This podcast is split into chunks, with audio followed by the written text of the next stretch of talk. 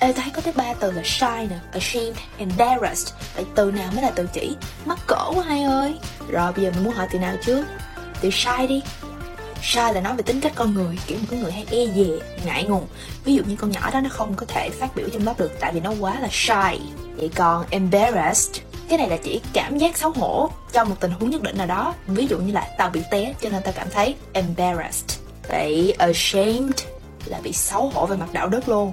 Ví dụ như con nhỏ đó mua cái túi nó nói nó là hàng thiệt, nhưng mà mọi người phát hiện ra nó là hàng giả. Cho nên con nhỏ đó cảm thấy ashamed. Còn từ nào mà chỉ sự mắc cỡ của hay ơi em ta? Mọi người comment nhé. Shortcast Club.